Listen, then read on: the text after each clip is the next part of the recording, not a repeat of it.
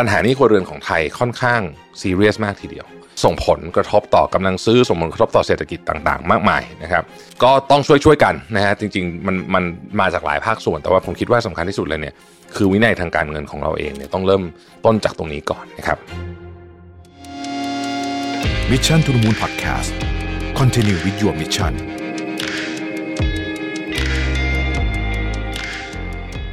สวัสดีครับยินดีต้อนรับเข้าสู่ Mission to the Moon Podcast นะครับคุณอยู่กับรวิทย์ หานอุตสาหะครับวันนี้จะมาพูดกันถึงเรื่องของหนี้ครัวเรือนนะครับซึ่งเป็นรายงานล่าสุดที่เพิ่งออกมาของ เอส ซี บี อี ไอ ซี นะครับหนี้ครัวเรือนของประเทศไทยเนี่ยที่เราทราบกันค่อนข้างสูงนะฮะถ้าเทียบกับประเทศ Emerging Market ใน Emerging Market เนี่ยมีหนี้ครัวเรือนเฉลี่ยประมาณ สี่สิบห้าเปอร์เซ็นต์ นะครับของไทยเราประมาณ เก้าสิบเปอร์เซ็นต์ เราเป็นประเทศ Emerging Market ที่มีหนี้ครัวเรือนสูงที่สุดในโลกเลยนะครับและอยู่ที่อันดับที่สิบสามนะครับส่วนถ้าเป็นประเทศที่พัฒนาแล้วเนี่ยเขาจะมีหนี้ครัวเรือนกันอยู่ประมาณสัก เจ็ดสิบห้าเปอร์เซ็นต์ ซึ่งเราก็ยังสูงกว่าอยู่ดีนะครั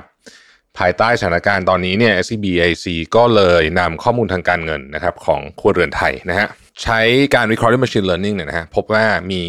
กลุ่มครัวเรือนเปราะบางนะครับคือครัวเรือนเปราะบางนี่คือมีหนี้สูงนะฮะเมื่อเทียบกับรายได้และทรัพย์สินเนี่ยมีจำนวนถึง สองล้านหนึ่งแสน ครัวเรือนนะครับเพิ่มขึ้นจาก หนึ่งล้านเจ็ดแสน ครัวเรือนในช่วงก่อนโควิด สิบเก้า นะครับหรือเพิ่มขึ้นประมาณ ยี่สิบสี่เปอร์เซ็นต์ นั่นเองนะฮะปัญหาของเรื่องนี้ก็คือว่าครัวเรือนอาจจะต้องใช้เวลาถึงสิบสามปีโดยเฉลี่ยในการแก้ปัญหาความเปราะบางนี้นะครั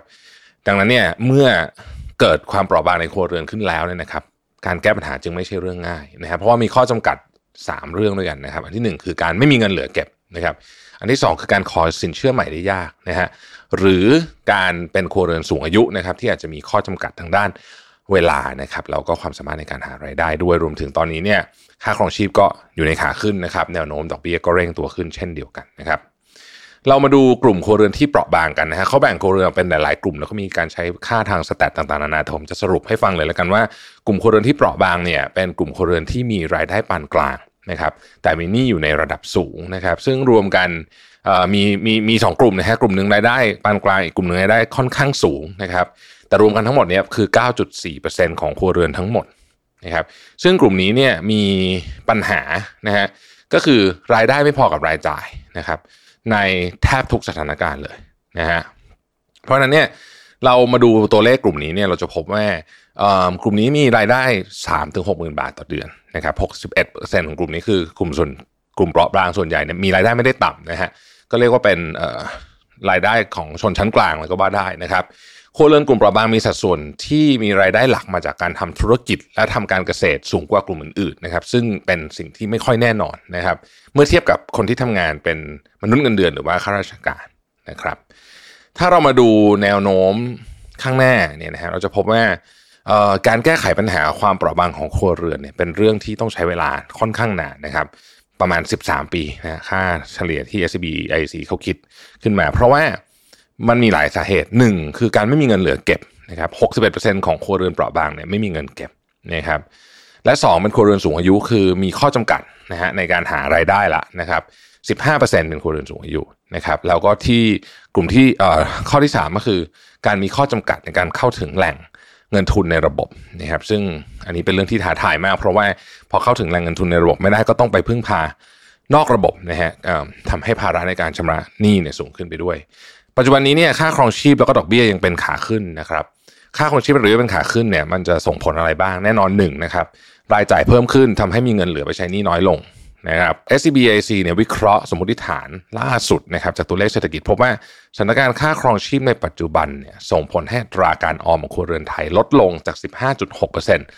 เหลือ สิบเปอร์เซ็นต์ นะครับแล้วก็ทำให้มีครัวเรือนที่รายได้ไม่พอรายจ่ายเพิ่มขึ้นจาก เจ็ดจุดหนึ่ง ล้านครัวเรือนเป็น แปดจุดสี่ ล้านครัวเรือนนะครั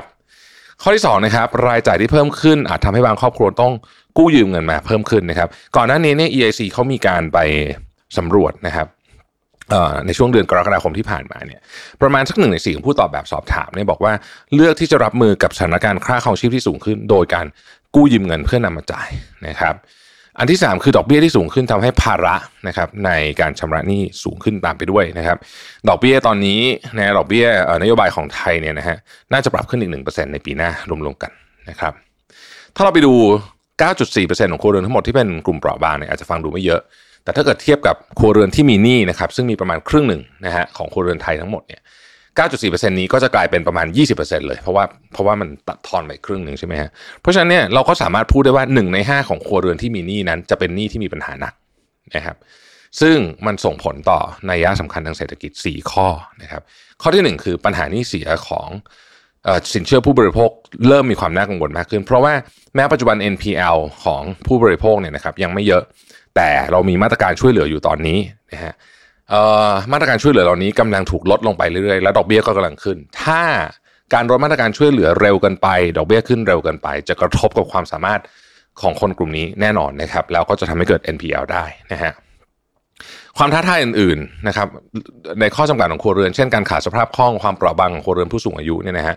ก็ต้องมีการปรับโครงสร้างนี้ให้มันเหมาะสมกับความสามารถในการจ่ายข้อที่สามเป็นข้อสำคัญที่สุดเลยผมว่าคือการป้องกันไม่ให้ครัวเรือนเปราะบางเพิ่มขึ้นก็คือป้องกันไม่ให้ครัวเรือนที่ตอนนี้ยังไม่เปราะบางเนี่ยกลายเป็นครัวเรือนเปราะบางเพราะ